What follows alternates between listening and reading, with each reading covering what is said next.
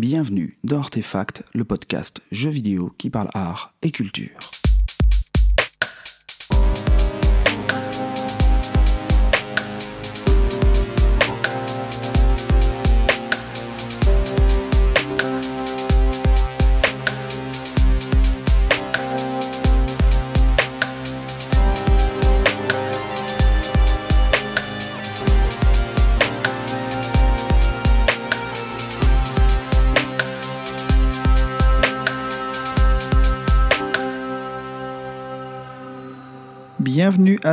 Et à tous dans ce 24e épisode d'Artefact.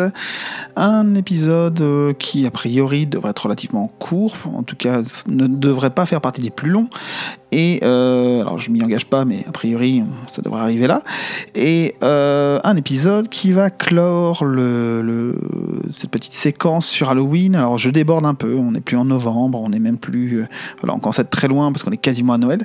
Mais je vous avais dit que j'avais j'avais eu l'occasion de, jeter un œil à beaucoup de jeux à cette occasion-là.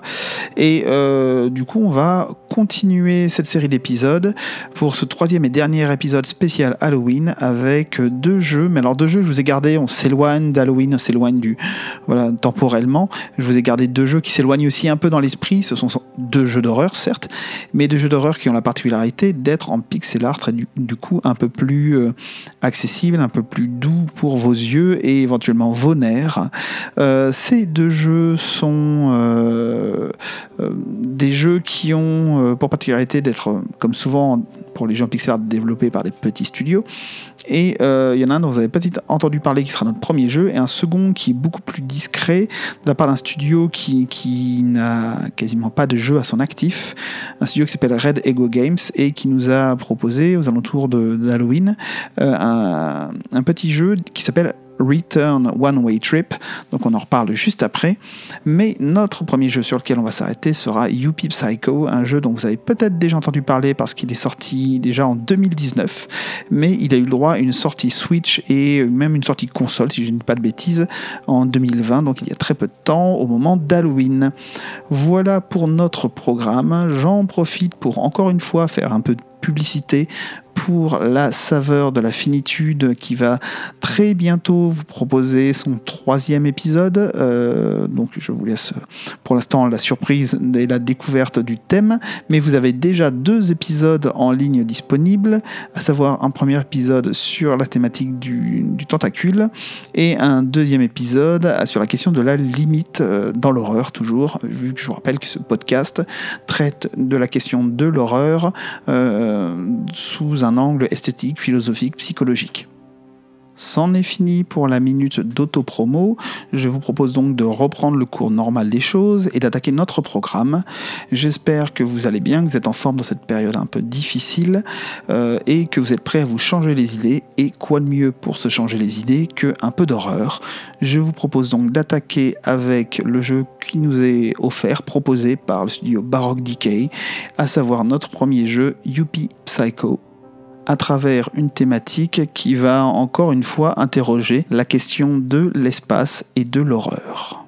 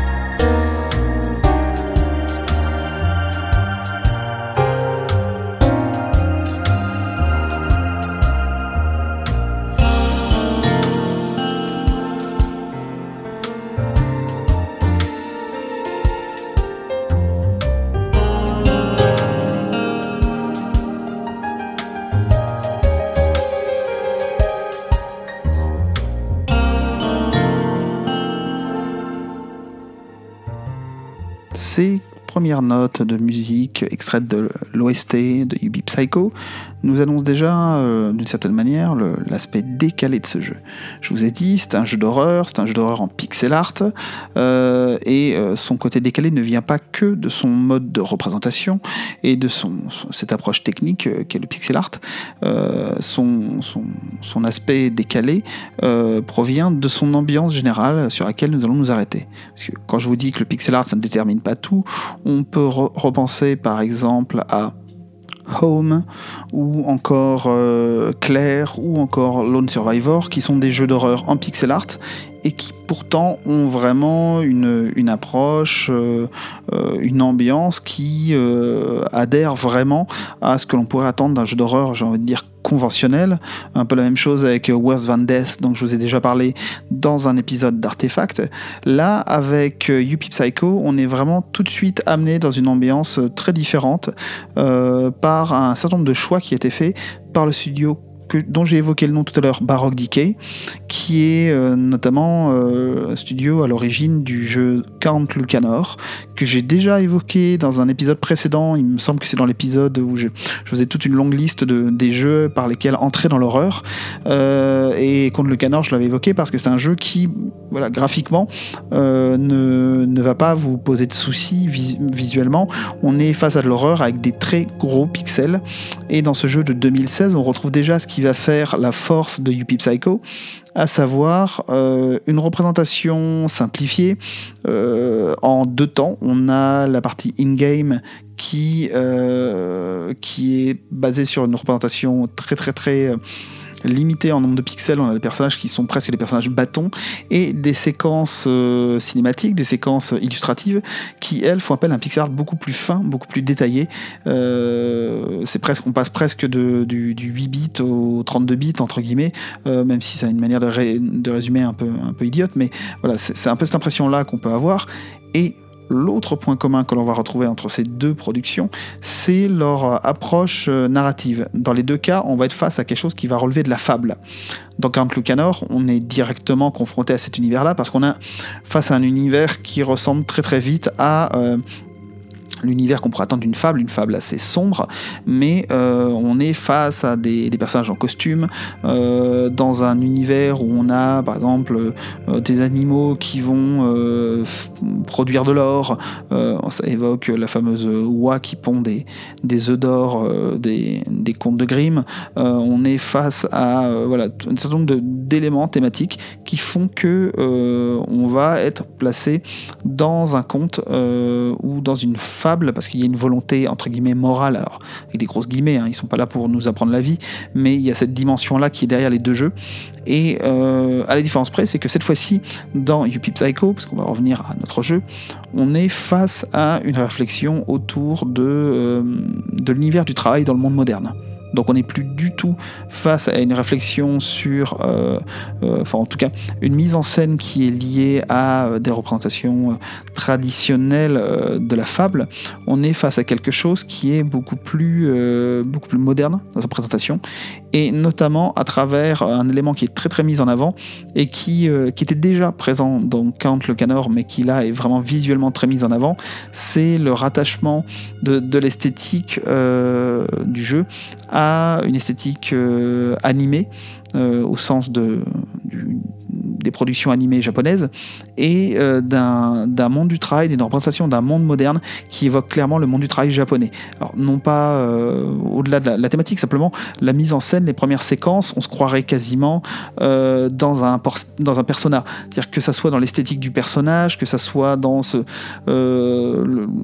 ça démarre, le jeu démarre en fait tout simplement dans une séquence dans le métro et cette séquence dans le métro, on dirait vraiment les séquences de déplacement de Persona 5 par exemple, on est dans ce type d'univers, dans ce type de représentation, et même le look de ce personnage un peu maigrichon en costume, les cheveux un peu ébouriffés, euh, va nous évoquer clairement euh, l'esthétique des personnages de Persona.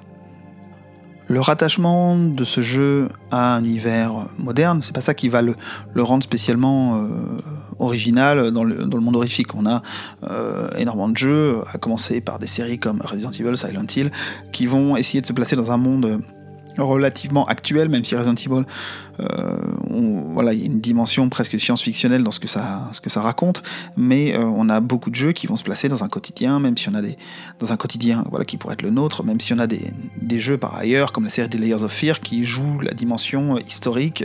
ça va être la même chose dans, la, dans les séries Amnesia, etc.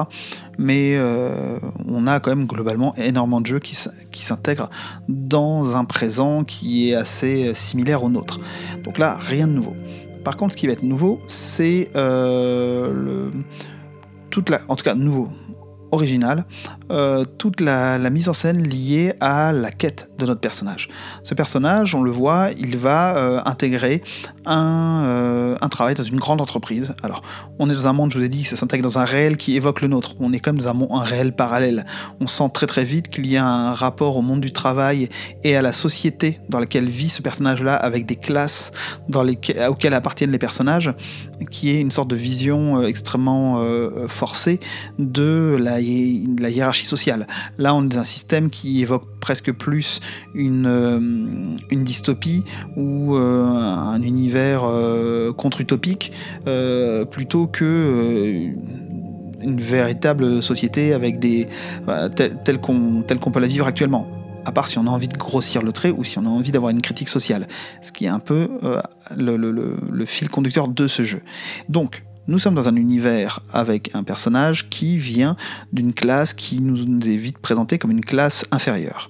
Et ce personnage, on lui propose d'un coup un entretien d'embauche dans une entreprise, Sintra Corp, euh, pour euh, rentrer en fonction. Alors lui-même a l'air très très surpris d'avoir eu cette proposition d'emploi, d'autant plus que euh, ce personnage se voit très très vite invité après une séquence où l'on fait comprendre que le classement dans l'espace du bâtiment, à la manière de Metropolis, à l'échelle d'une ville, mais là on est sur juste un bâtiment, le classement, l'étage, la fonction que l'on occupe selon l'étage va impliquer des responsabilités et un pouvoir plus ou moins grand. Euh, plus on va monter haut dans la tour, plus nos responsabilités sont grandes. Et ce qui est intéressant, c'est que notre personnage va se retrouver propulsé au dernier étage de la tour dès le début, son entretien d'embauche se fait euh, dans le, bureau euh, du patron. Donc on a quelque chose qui, est, qui va placer tout de suite un axe très très fort pour le jeu, c'est ça va être la verticalité du jeu. Je vous ai dit qu'on allait évoquer des questions de, spatialité, et par rapport à d'autres jeux que j'ai évoqués avec des enchaînements de couloirs, un système de construction avec des rétrécissements, des ouvertures, là on est sur une approche qui est assez différente où chaque espace va être conçu à peu près de la même manière, mais on a une superposition des espaces, on va revenir en détail là-dessus, qui va vraiment amener du sens au projet. Et donc, pour revenir à l'histoire, sans vous spoiler quoi que ce soit, mais en tout cas pour vous donner l'introduction, on va se retrouver dans le bureau euh, du patron où on va nous demander de signer un contrat, sauf qu'il n'y a personne dans ce lieu si ce n'est que derrière le bureau du patron, sur un écran de télé géant, est marqué en lettres de sang Kill the Witch, donc tue la sorcière, tuer la sorcière. Et finalement, le contrat que l'on va signer va nous proposer une somme mirobolante, qui nous a des crédits qui vont nous être attribués euh, chaque mois, à condition que l'on accepte de tuer la sorcière papier qu'on est plus ou moins obligé de signer parce qu'il faut bien qu'on ait un travail, sans trop comprendre ce que c'est que cette histoire de sorcière. Le personnage étant lui-même le premier à ne pas vouloir entrer dans cette idée-là et penser que c'est juste euh, une image, quelque chose voilà, qui ne fait pas sens, qui n'a pas de sens, mais euh, que cette histoire de sorcière, c'est juste une manière de présenter les choses. On verra que comme dans Conte Lokenor, euh, on va avoir ben, l'importance de la sorcière est véritablement euh, un personnage qui évoque clairement ce qu'est une sorcière avec euh, l'aspect maléfique de ce que ça peut représenter et toutes les, idées de magie qui tournent autour de cela. C'est également le lien fort entre ces deux propositions, c'est qu'on a comme antagoniste principal une sorcière et euh, mais avec la grosse différence un Yuppie Psycho qui va réussir à mélanger les thématiques. Là où le jeu va être très très fort, c'est que l'on va comprendre assez vite que dans cette entreprise Sintracorp, on a euh, une entreprise qui est sur deux réalités une réalité qui est celle du monde de bureau, du travail, et une autre réalité qui est liée à l'intranet de cette compagnie. Et on va toucher du doigt, et c'est vraiment intéressant parce que le jeu, l'air de rien, aborde des thématiques euh, comme celle-ci, des thématiques euh, transhumaines, euh, avec des questionnements autour du transfert de la conscience, etc., et du rapport au cyberespace. Alors on est quasiment dans des thématiques d'actualité avec Cyberpunk, hein. on est sur ce genre de, de, de questionnement, et qui viennent s'ajouter à une mise en, en récit beaucoup plus traditionnel. J'ai évoqué l'idée de la fable euh, avec cette thématique des sorcières, des monstres, etc. qui vient euh, et des épreuves pour affronter les monstres qui vient se superposer à un récit qui pourrait être quasiment un récit euh, digne de Deus Ex, donc d'une série qui joue sur le, les questions autour du transfert de conscience, de modification du corps, etc. on a, sans en spoiler trop, on a des choses comme ça qui se superposent de manière très intéressante et qui viennent se mélanger de manière assez à droite.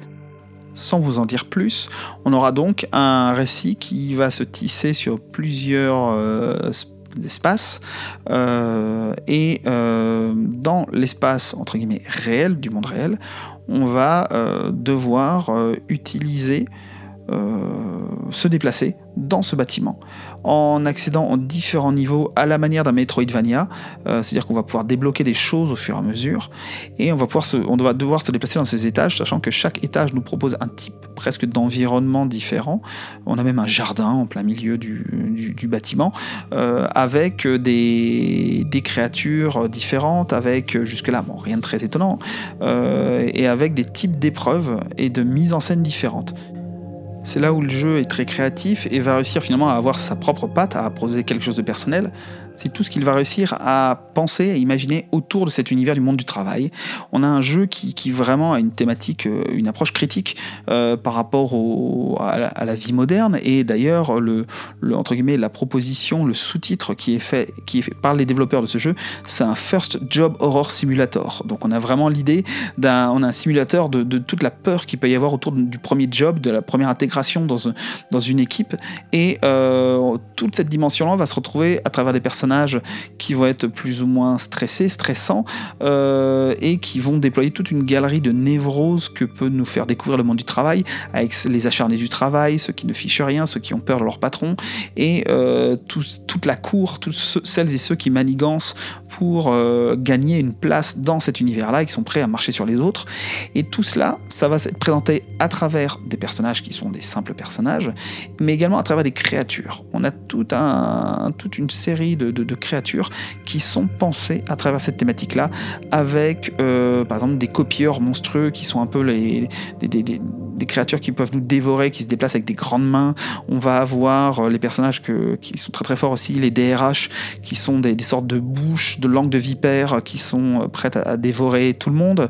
on a toute une série de, d'ustensiles, d'objets liés au, monde du travail en entreprise. Hein. Vraiment, c'est ce qui est visé là dans cette description-là, même si ça se veut plus général, hein, c'est le, monde du travail tel qu'on peut l'imaginer en entreprise, qui vont être euh, euh, se transformer en autant d'épreuves, de créatures et d'éléments à dépasser, avec toujours beaucoup d'imagination. Là, je vous en donné quelques pistes à peine, mais euh, on a vraiment énormément de choses qui sont faites de manière très très maligne, des réflexions autour de la surveillance des employés également, et tout ça va être combiné à travers euh, différents euh, motifs euh, originaux, des choses qu'on ne retrouve pas forcément énormément dans les jeux d'horreur, notamment on va nous proposer des choses autour du found footage et des légendes urbaines liées à certains employés qui sont fans d'horreur et qui vont développer au sein de l'entreprise des sortes de vidéos de légendes urbaines qu'il va falloir retrouver. D'ailleurs, c'est des mini-séquences en full motion vidéo qu'on retrouve, c'est assez, rigolo,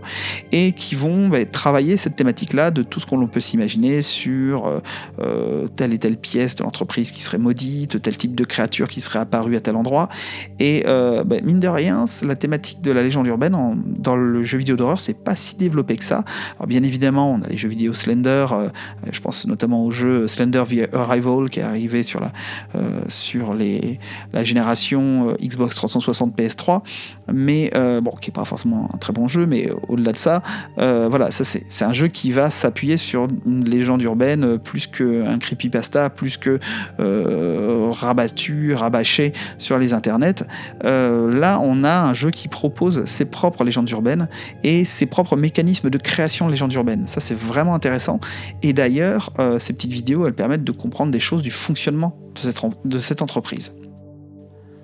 Il y a donc dans l'ensemble de, de l'espace du jeu un grand nombre de créatures vraiment singulières tout inspiré, euh, encore une fois, des, écarts, des débordements, des, excès du monde du travail. Associé également, je vous l'ai dit, à des puzzles ou des idées de mise en scène qui sont vraiment très très... Euh, très très. Moi, je, retiens notamment la séquence, une sorte de, de séquence de test où l'on doit, euh, on est envoyé dans, le, dans le, la ruche Beehive, d'ailleurs ça, correspond à la musique que je vous ai passée juste avant, euh, là où se trouvent tous les, jeunes cadres qui veulent euh, gagner des échelons, et l'on doit passer une épreuve pour obtenir voilà, le droit de changer d'étage, et l'épreuve que l'on doit passer consiste pour une partie de cette épreuve à réussir à bloquer des hordes de cadres qui veulent partir en vacances et les empêcher de prendre des vacances. Il y a toute une série comme ça d'événements euh, qui sont euh, grinçants mais très très drôles dans la mise en scène et dans les textes parce que les textes sont très bien écrits et euh, sont très vivants. On a quelque chose d'assez fort dans, ce qui nous est raconté et assez vraiment très dynamique. Et tout cela va constituer un, cadre complètement homogène et qui va s'appliquer, qui va très bien adhérer aux mécaniques horrifiques classiques. On a notamment euh, voilà, l'idée de sauvegarde limitée. Alors, c'est drôle d'ailleurs, la sauvegarde, il faut photocopier sa tête dans la photocopieuse euh, pour, pour conserver son âme, mais on peut le faire que sur certaines feuilles. Donc, il va falloir à la manière d'un Resident Evil première génération, on va devoir retrouver, alors là c'est pas du ruban encreur, c'est des, feuilles de papier euh, envoûtées, et on ne pourra les utiliser que sur les photocopieuses, à condition d'avoir réussi à réparer les photocopieuses. Parfois on va manquer d'un tonnerre, on manquera d'encre, parfois euh, ces photocopieuses ne seront pas branchées, il faut les alimenter. Voilà, il y a, toute une série de choses comme ça qui, qui fonctionnent bien sur des mécaniques horrifiques. Il y a des mécaniques pour se cacher. Euh, il faut pouvoir circuler entre les meubles pour se cacher notamment des DRH ou des certaines créatures, euh, notamment du copieur qui, sont vraiment d'énormes créatures. Euh, on a des mécaniques de puzzle à base de branchements, d'interrupteurs qu'il faut trouver, de pièces cachées, des choses auxquelles on a accès tout de suite mais dont on ne pourra comprendre le, le mode d'accès que bien plus tard. Tout ça fonctionne vraiment comme un Resident Evil mais très bien dosé. Il n'y a jamais d'éléments qui sont trop présents. On n'a jamais de séquences sont excessives. On a des séquences de combat notamment. Les séquences de combat, une fois qu'on a compris comment euh, se débarrasser d'un monstre, euh, c'est plus de la réflexion du combat en tant que tel. L'exécution n'est pas forcément très dure. Donc il y a un très très bon dosage, à mon avis, entre euh, ce qui relève du, gameplay horrifique et de ce qui peut permettre d'avoir une expérience quand même assez fluide d'un point de vue narratif, parce que je pense que c'est un des enjeux forts de, de Psycho, c'est sa narration, et je pense que Baroque Decay a bien dosé, ce qui était un peu moins le cas avec Count Lucanor, qui avait des séquences beaucoup plus obscures, où il fallait trouver des objets, et parfois ça, ça devenait assez difficile de savoir où il fallait trouver ces choses-là et comment les employer. Là, dans Youpi Psycho, on peut avancer sans trop de crainte et on va avoir toute une série d'embranchements qui vont se proposer à nous, parce que c'est un jeu qui propose des fins multiples. Et euh, cette construction, elle se fait de manière très fluide. Bien évidemment, il y a quelques moments qui sont un peu plus euh, délicats, quelques puzzles qui sont un peu plus casse-tête, euh, quelques enchaînements de quelques séquences où il faudra bien faire attention à comment on sauvegarde pour pas se retrouver coincé, mais globalement, on a quelque chose qui, fonctionne de manière très fluide. Cette fluidité, elle va provenir de, parce que je reviens à notre thématique, de la manière dont on va circuler dans cette tour. On a un volume euh, qui est celui de la tour avec un nombre d'étages euh, qui est relativement réduit. De mémoire, c'est 8 étages, mais il y a peut-être un 9 Oui, il y, a le, rooftop, mais il me semble qu'au 8 étage ou peut-être au 9 j'ai un léger doute, il y a le bureau du boss. On va donc démarrer par le sommet du, de ce bureau euh, dans, le, dans la séquence inaugurale. On arrive, bien évidemment, jusqu'à c'est tout à fait logique, on arrive au rez-de-chaussée, on a une première séquence et ensuite on accède à l'étage. Et Ensuite, on va nous placer dans un étage, il me semble que c'est le cinquième, alors j'y ai joué là en début novembre, donc peut-être que je m'embrouille un peu les pinceaux, mais euh, il me semble que c'est le cinquième étage qui est l'étage euh, médian, euh, qui va servir plus ou moins de hub. Il y aura des dangers dans cet étage, mais relativement peu. C'est là où on a notre bureau, où on est accueilli par notre cher collègue de bureau. Et on va devoir circuler à l'intérieur du bâtiment en procédant par des recherches qui vont parfois nous obliger à monter, parfois à descendre. On n'a pas cette idée euh, que j'évoque très souvent de catabase avec une descente aux enfers on va dans un espace de plus en plus difficile. On n'a pas non plus l'idée, ça aurait pu être celle évoquée avec une tour d'une ascension. Voilà, ça c'est le, motif classique hein, qu'on va retrouver dans des roguelikes par exemple, par exemple euh, ou dans différents types de jeux où on va avoir vraiment le, périple du, personnage qui est lié à une ascension et à une montée jusqu'au dernier étage qui serait le pinacle littéralement euh, de, son aventure. Là, on a un motif de circulation qui est beaucoup plus fluide, monter, descendre, reprendre. C'est un Metroidvania, je vous l'ai dit. Hein. reprendre des éléments euh, de manière à pouvoir circuler, trouver une carte qui donne un accès à tel ou tel endroit. Et on va pouvoir, comme ça, euh, effectuer à l'intérieur de ce volume des montées, des descentes, parfois des chutes euh, qui sont contraintes, entre guillemets, par le scénario.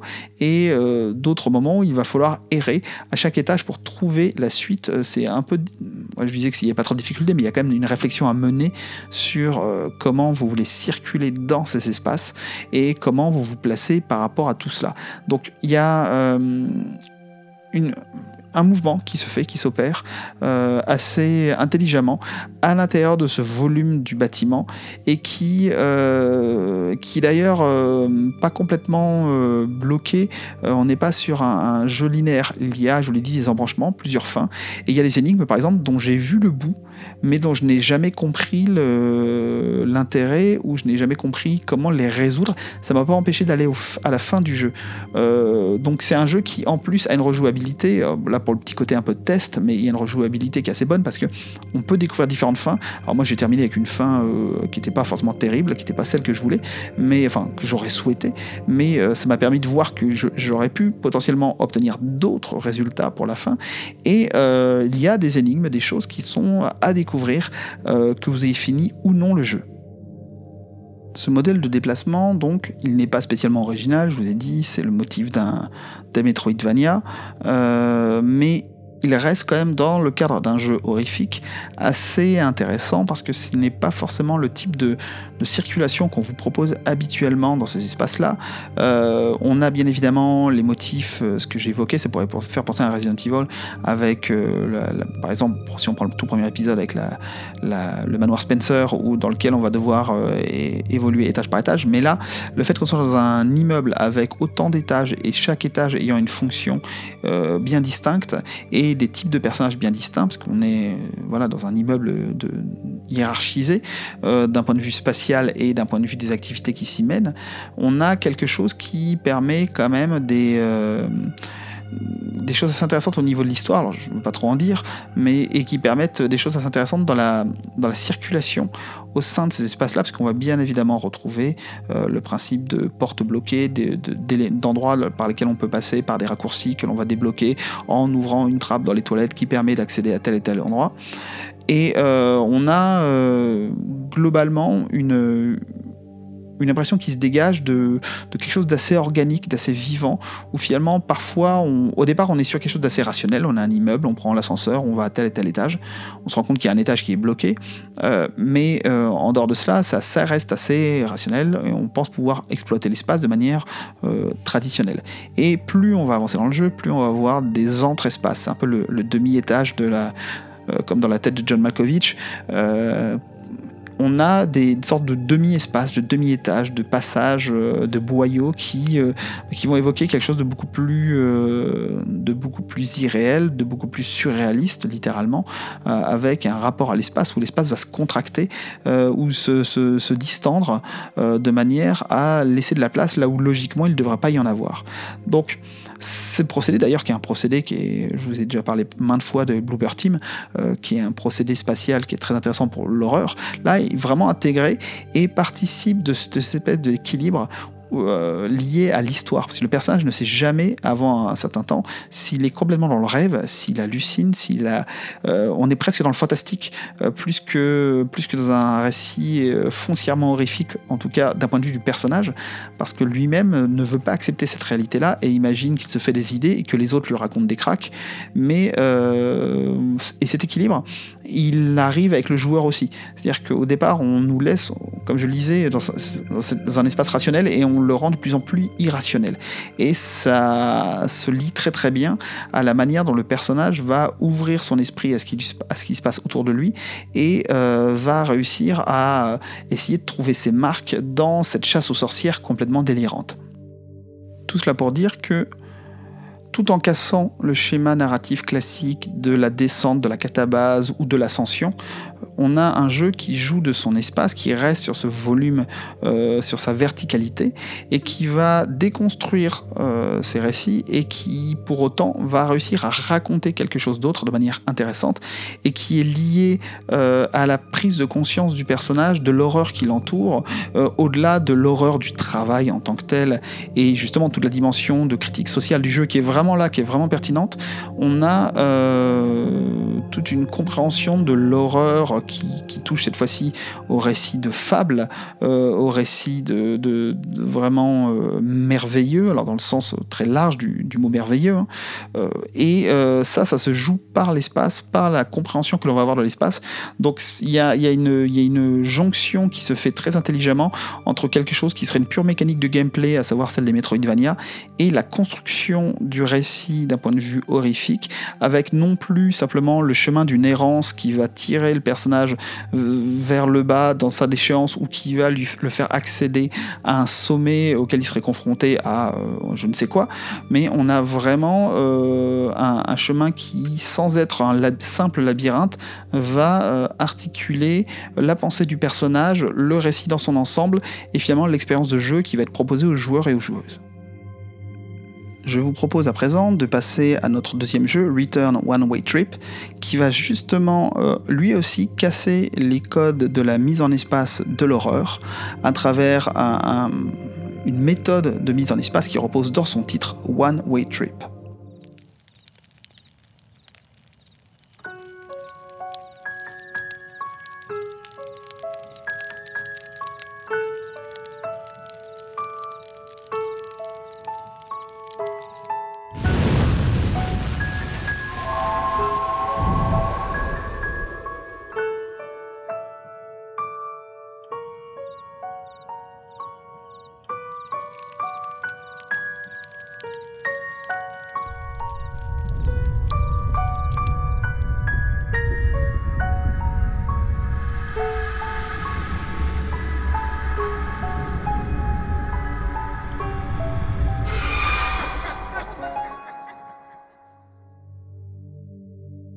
Return One Way Trip. Donc un jeu développé par un studio euh, tout frais, visiblement Red Ego Game, un studio anglais, et un jeu qui est sorti en 2020 euh, pour euh, ben, justement aux alentours d'Halloween. Alors, qu'est-ce donc que ce jeu dont vous n'avez certainement pas entendu parler, parce que c'est vraiment un tout petit jeu, mais qui, a des choses assez intéressantes à proposer? C'est un jeu, encore une fois, en pixel art, alors qui va à la manière de Worse Than Death, dont je vous avais parlé, de Benjamin, Benjamin River. Euh, c'est un jeu qui va allier des personnages en pixel art, un pixel art plutôt réussi d'ailleurs, euh, et des hum, parties dessinées en voilà du, des séquences euh, en, dessin traditionnel, avec voilà pour représenter les personnages de manière un peu moins SD, un peu moins super deformed. On est sur un dessin alors autant euh, on a quelque chose de très réussi sur UP Psycho avec ce côté un peu persona sur les bords, euh, plutôt bien maîtrisé, autant euh, là sur Return, les parties en 2D traditionnelles, en dessin, sont un peu. on sent le qu'il y a une volonté de faire à la japonaise. C'est un peu lourdeau, ça fait un peu dessin Deviant Art. C'est pas forcément incroyable, alors que le, par contre, la partie strictement pixel art est vraiment réussi. Euh, les, personnages sont, bien fichus, les décors sont chouettes, il y a des, gammes colorées souvent intéressantes, en tout cas sur les parties, les, séquences euh, obscures, les séquences de nuit, euh, parce que vous verrez, il y a deux différents types de séquences qui sont proposées dans le jeu. Alors qu'est-ce donc que ce jeu qui s'appelle Return One Way Trip? Je vous ai dit que beaucoup de choses se cachaient dans le titre et je, vous allez comprendre d'où cela provient. Alors le, dernier terme du, du, du titre, Trip, renvoie au fait qu'on est face dans l'histoire à un groupe de cinq amis qui part en voyage plus ou moins de voyage de fin d'études, ce genre de choses. Euh, et euh, on a des personnages qui campent, ça commence, on commence euh, doucement avec des discussions de, jeunes autour d'un feu de camp, qui parlent un peu de leur vie et qui parlent un peu de leurs amours. Et un élément, un événement déclencheur fait que tout ça va basculer dans un drame on va se retrouver, une fois cette intro passée, avec euh, en main le personnage de Saki, qui est une jeune fille euh, qui euh, va mener l'aventure et qui a quelque chose de très intéressant, c'est que ce personnage va nous permettre d'explorer des thématiques qui sont souvent abordées dans les jeux vidéo d'horreur, mais pas du tout de cette manière-là. Thématique de la relation, du couple amoureux, sauf que cette fois, on va pas aller sur un personnage un peu toxique ou névrosé à la manière de Layers of Fear, euh, on va aller sur un personnage qui justement est euh, neutre, euh, n'est pas forcément, n'a pas forcément des choses à se reprocher et va plutôt prendre conscience du comportement des gens autour d'elle. Et je trouve ça très intéressant parce que on a, ça, change un peu de, des twists qu'on retrouve très souvent dans beaucoup de jeux d'horreur de oh là là, mais en fait, le personnage qu'on incarne a beaucoup de choses à se reprocher. bon, on peut penser par exemple à Silent Hill. là, on est sur un personnage qui euh, est plutôt droit dans ses bottes, mais va plutôt se rendre compte de ce qui se passe autour d'elle. Et pour se rendre compte de ce qui se passe autour d'elle, elle va euh, avoir euh, ben, ce, voyage qui ce voyage vers un seul sens, dans un seul sens, qui va constituer une sorte de voyage initiatique. Et cette fois, le motif de pour montrer cette circulation des personnages, son avancée, euh, va être signifiée par une avancée spatiale qui va ne se faire que dans un seul sens. Et pourquoi donc le one-way trip? Et pourquoi cette idée-là? C'est parce que l'on va explorer, c'est un jeu d'horreur qui se déroule dans un train. Ces personnages, une fois l'événement, le drame euh, advenu, ces personnages vont se retrouver face à un train, un vieux train arrêté sur des rails au milieu de la forêt, et vont devoir en tout cas le personnage de départ de Saki seul et ensuite elle va recroiser des personnages, elle va devoir explorer euh, ce train et forcément euh, si on est dans l'exploration à l'intérieur d'un train, ça a déjà été fait, hein. je repense par exemple à Resident Evil 0 euh, qui, part, qui se base sur ce sur ce cette, approche là, mais sauf que là on est dans un train qui a des on est dans quelque chose de beaucoup plus modeste en termes d'espace, on est sur un un espace euh, créé en pixel art, on n'est pas sur un espace en 3D euh, avec éventuellement différents compartiments complexes. Là, on est sur quelque chose de, simple et euh, de strictement linéaire, adapté au format de l'écran, que vous y jouiez sur PC ou sur Switch. C'est sorti sur Xbox aussi, je ne crois pas que ce soit sorti sur PS4, ça reste à vérifier. et votre personnage va se contenter d'avancer, donc là, forcément, pas d'idée de descente, pas d'idée de verticalité, pas d'idée de chute ou d'ascension. On est sur quelque chose qui va être une sorte d'engouffrement dans l'espace du train avec des séquences qui vont imposer des allers-retours parce qu'on va avoir des séquences où on va se retrouver bloqué, on va devoir trouver des objets dans l'espace du train qui vont nous permettre de débloquer le compartiment et pouvoir passer à, euh, à l'espace suivant.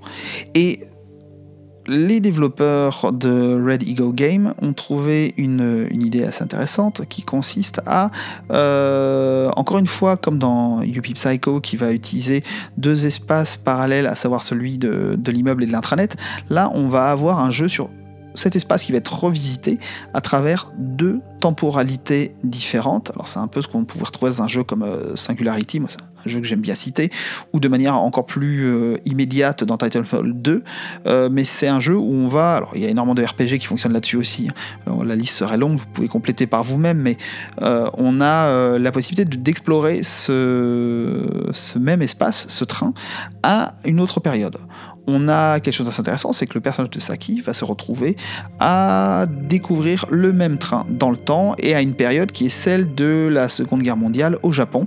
On va se retrouver euh, sur le sol japonais, donc c'est pas forcément quelque chose de très souvent traité. On va se retrouver euh, dans un train avec des civils et euh, des civils dont on perçoit assez rapidement dans les discussions qu'ils sont sous la menace de bombardement. Et ça, c'est quelque chose que je trouve assez intéressant, assez original ça fait partie de cette espèce de volonté d'être plus japonais que les japonais euh, par euh, les développeurs de Ready Go Games, mais en même temps, c'est justement, c'est peut-être très certainement un thème que les Japonais n'auraient pas traité tel quel dans un jeu vidéo. Donc je trouve ça assez intéressant que ce soit mis sur le tapis. Et au-delà de ça, cette approche euh, temporelle va permettre de débloquer des espaces, de débloquer des chemins, de comprendre euh, la structure du train, de comprendre qu'un objet est à un endroit et va nous être utile dans le présent parce que dans, le passé il a permis de débloquer telle ou telle chose. Ça c'est pas extrêmement nouveau, c'est même assez euh, classique. Hein. Encore une fois, il y a beaucoup de jeux qui, qui se basent là-dessus. Mais ce qui est intéressant, c'est que ça va permettre aussi de faire avancer le fil de l'histoire. Encore une fois, ça aussi c'est relativement classique, mais euh, c'est cette l'occasion de, pour le personnage d'observer les relations familiales, amoureuses, euh, hiérarchiques entre différents personnages présents dans le train et euh, ce, rapport aux relations des personnages va également euh, lui permettre de comprendre la relation qu'entretiennent euh, ses différents camarades. Et on va avoir une sorte de, jeu de décalque qui va se produire entre le comportement plus ou moins honnête, plus ou moins malhonnête, plus ou moins toxique entre les différents personnages et le, dans, le passé et le comportement de ses camarades dont elle va revoir un tout petit peu l'attitude à mesure qu'elle euh, bah, grandit de cette manière. On conserve cette notion de, de voyage initiatique qui est propre à énormément de jeux vidéo et notamment aux jeux d'horreur à travers euh, un voyage initiatique lié à euh, la la maturité, la maturation presque euh, psychologique, sentimentale, amoureuse euh, du personnage de Saki. Et ça, pour le coup, c'est une thématique que je ne pense pas avoir vu souvent dans des jeux vidéo d'horreur. Je précise bien d'horreur, hein, parce qu'encore une fois, on pourrait trouver, des, je pense, un paquet de visual novels euh, qui, vont dans ce sens-là. Mais pour le coup, là, je, m'intéresse aux motivations de, ce personnage dans ce cadre-là. Et c'est assez quelque chose d'assez, à mon avis, d'assez intéressant. Tout cela pour dire donc que le jeu se structure en chapitres. C'est un jeu qui est assez court, hein. vous, l'avez bouclé sans doute en 4-5 heures. Euh, mais voilà, encore une fois, c'est une expérience qui suffit elle-même, qui fonctionne bien. Euh, peut-être un peu plus long si vous bloquez certains puzzles. Il y en a quelques-uns qui sont rotor quand même. Euh, là, les puzzles, on est sur des puzzles vraiment à l'ancienne, hein, avec des associations d'objets, des, des... et en plus avec cette dimension temporelle. Donc voilà, il faut repérer où était l'objet la dernière fois qu'il a été vu dans le passé pour le retrouver dans le présent, ce genre de choses. Mais on a voilà, une utilisation de l'espace qui est très intéressante avec cette, horizontalité. Quand j'ai démarré le jeu, je me suis vraiment demandé comment ils allaient faire pour faire tenir ça dans le temps euh, et faire en sorte que voilà, on n'allait pas faire un train de 6 km de long dans lequel on avance. Hein. Il fallait bien trouver des solutions pour imposer des retours en arrière qui ne sont pas trop artificiels.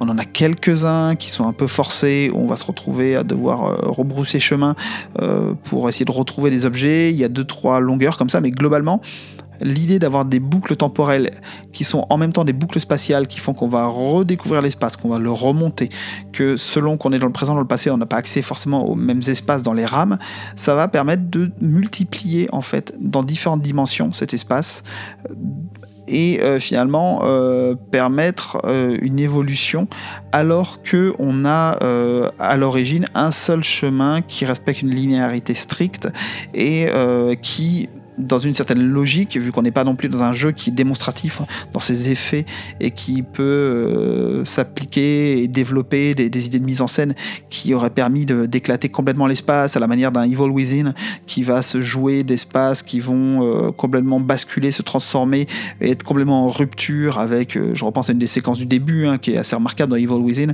où on est dans cet abattoir poursuivi par cet homme à la tronçonneuse et quand on ouvre la porte, on bascule dans un espace totalement autre et on a et on a la, fameuse séquence du chant de tournesol, voilà, des choses qui sont euh, une sorte de, rupture euh, brutale de l'espace pour euh, complètement désemparer les joueurs, les joueuses, et qu'on les, les sorte de ce qu'ils pouvaient attendre de ce type de jeu d'horreur avec une cohérence dans son incohérence. Je repense à Resident Evil 4 où on a par exemple euh, voilà, des, enchaînements spatiaux euh, complètement tirés par les cheveux mais complètement cohérents dans cette espèce de gothique ludique pour reprendre la formule de Laurie Taylor.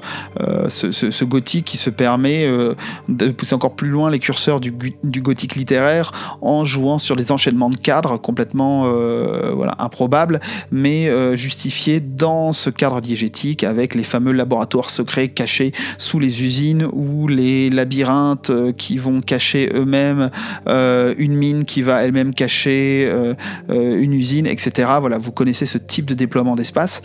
Et là, on est sur un cadre qui ne, se, ne s'autorise pas du tout cela et qui va être très très régulier sur ce qu'il propose d'un point de vue spatial, tout en jouant sur le temps pour multiplier les espaces.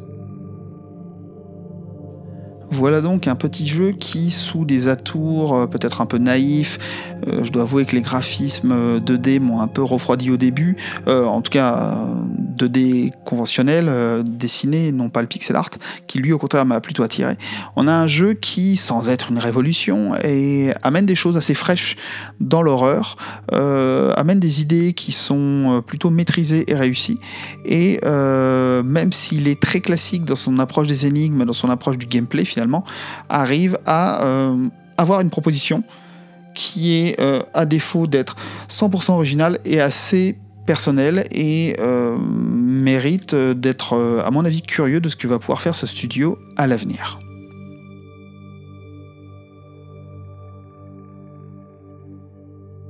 Nous avons donc fait le tour de nos deux jeux, à savoir Yuppie Psycho, donc qui est euh, a priori, je ne vous dis pas de bêtises, disponible sur PC, Switch, PS4, et euh, Return euh, One Way Trip, qui est disponible lui sur Xbox, PC et Switch, et il reste à vérifier s'il est disponible sur PS4.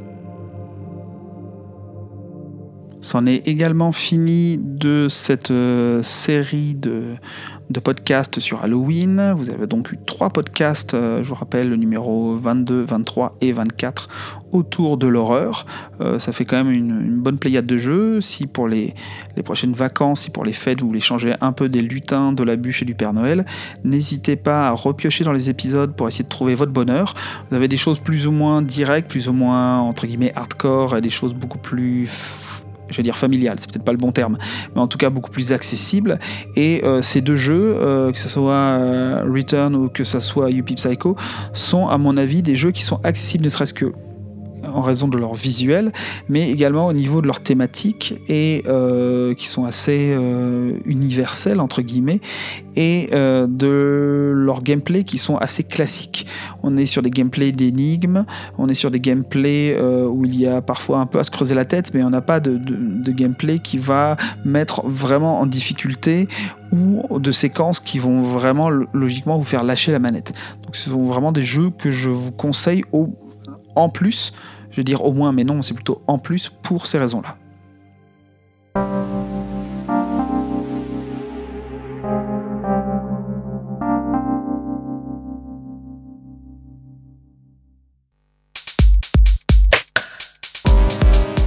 Nous voilà arrivés à la fin de cet épisode. Alors la formulation rituelle, c'est j'espère que cela vous a plu. Encore une fois, n'hésitez pas à venir me voir sur Twitter, at Artefact Podcast, de manière à pouvoir échanger sur ces jeux que j'espère vous avoir fait découvrir ou en tout cas vous avoir remis en mémoire. Euh, en tout cas, je vous souhaite, comme d'habitude, de vous porter le mieux possible, de profiter des fêtes. On se retrouve logiquement en 2021, sans doute, très certainement, avec un gros gros jeu qui fait l'actualité en ce moment. Je ne vous en dis pas plus, mais je pense que vous allez pouvoir deviner facilement. Et euh, je vais vous souhaiter euh, une excellente période de fin d'année, d'excellentes fêtes, et je vous dis à très bientôt. Au revoir et merci pour votre écoute.